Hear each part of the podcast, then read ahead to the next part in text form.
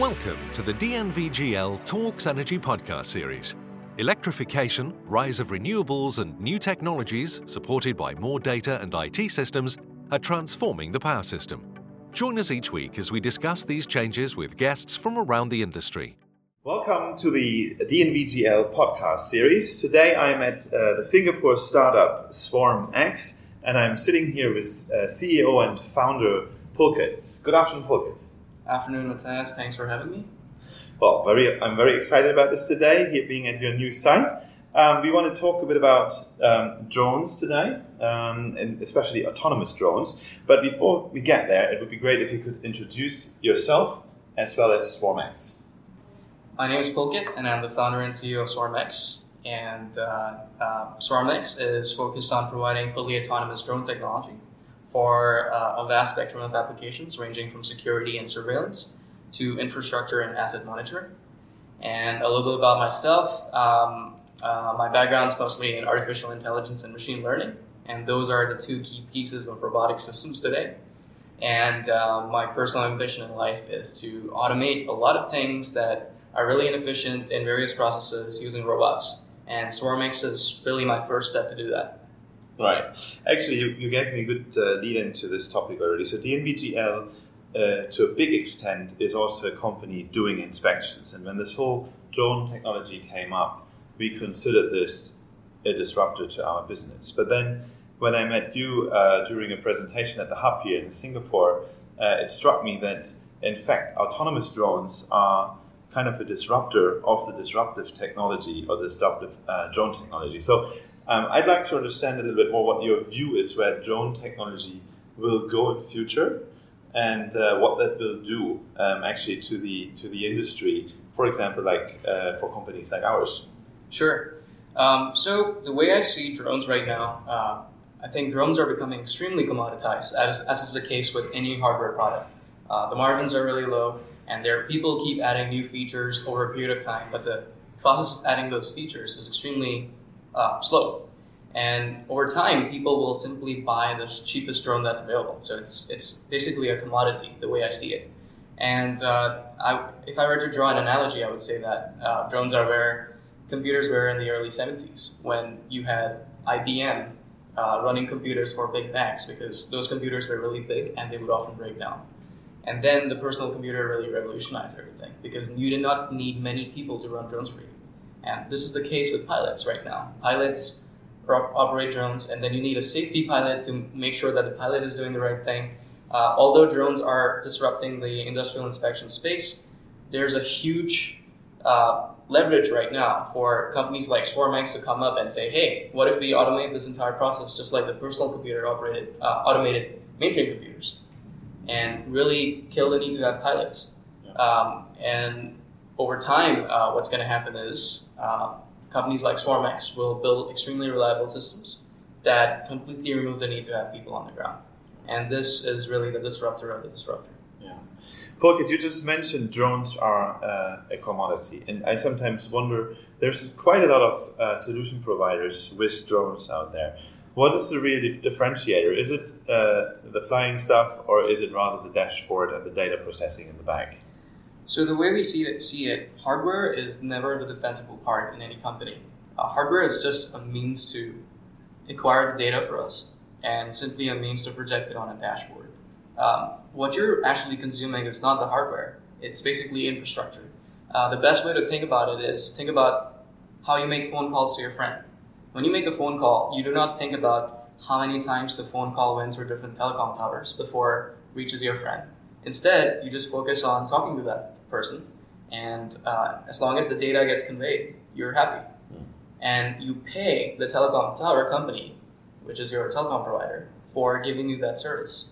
So the way we see ourselves is we are simply an endpoint to get that data that's necessary uh, to help companies make better decisions. Uh, what we, how we differentiate ourselves really is we, we really solve the problem of data acquisition. Right now, you still need pilots. Uh, we get rid of pilots we make the data acquisition really smooth. But again, our secret sauce is really how that data is acquired. Uh, we have uh, high performance GPUs in our system that allow us to do real time data processing. And there are not a lot of companies in this world uh, that can do that in real time simply because of bandwidth issues. And we've solved all of those problems. And of course, uh, we have a dashboard, which we call as the hive mind. And we display the, exactly the data that you're looking for as opposed to displaying the bigger picture. Because at the end of the day, you're only interested in those key pieces of information that help you make better decisions. So that's really how we separate ourselves. But again, like I said, drones, the base stations, they're not the long term goal for us. For us, it's how quickly we can get the data back and help make decisions. That's essentially what we focus on. Right. Actually, maybe we can talk a bit about this example we trying to uh, pilot together and are about to um, do together.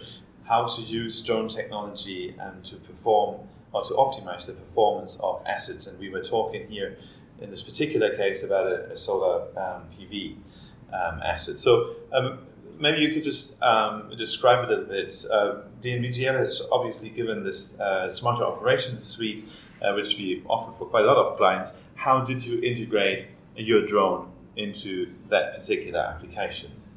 So when it comes to solar farm, uh, there are key, uh, there are a few key issues that we've identified that the solar farm owners uh, would like to look at. Um, one of them is again uh, the structural integrity of their asset, which is in this case the solar farm. Is it is it cracked in a few places? Uh, is there a deposit on this on a certain sector? Especially when the size of the asset gets really big, uh, it's really difficult to manage it. And uh, oftentimes uh, you have to build scaffoldings and have people climb up and inspect them one by one. So it feels like you're still in the dark ages. And uh, I would say the same thing for hotspots. Uh, sometimes uh, certain panels get heated up, and this really lowers down the efficiency of solar grids, as you may know. And those are things that a person with a thermal camera can diagnose and, and allocate to the nearest uh, operations and maintenance person, who in turn again builds the scaffoldings and goes and fixes that thing. So although you, I, I, see that uh, these renewable assets they're really changing the world, uh, the way we manage them is not uh, at its optimum, optimum level. And drones can really further the case for renewable energy, in this case, uh, for solar farms, mm-hmm. by drastically reducing costs and time. Um, and in our case, we see that by having our base stations strategically placed along the infrastructure, we can automate those inspection tasks without having to send anybody at all. And that's our long term goal. And uh, for the short term, of course, we are trying to validate our technology.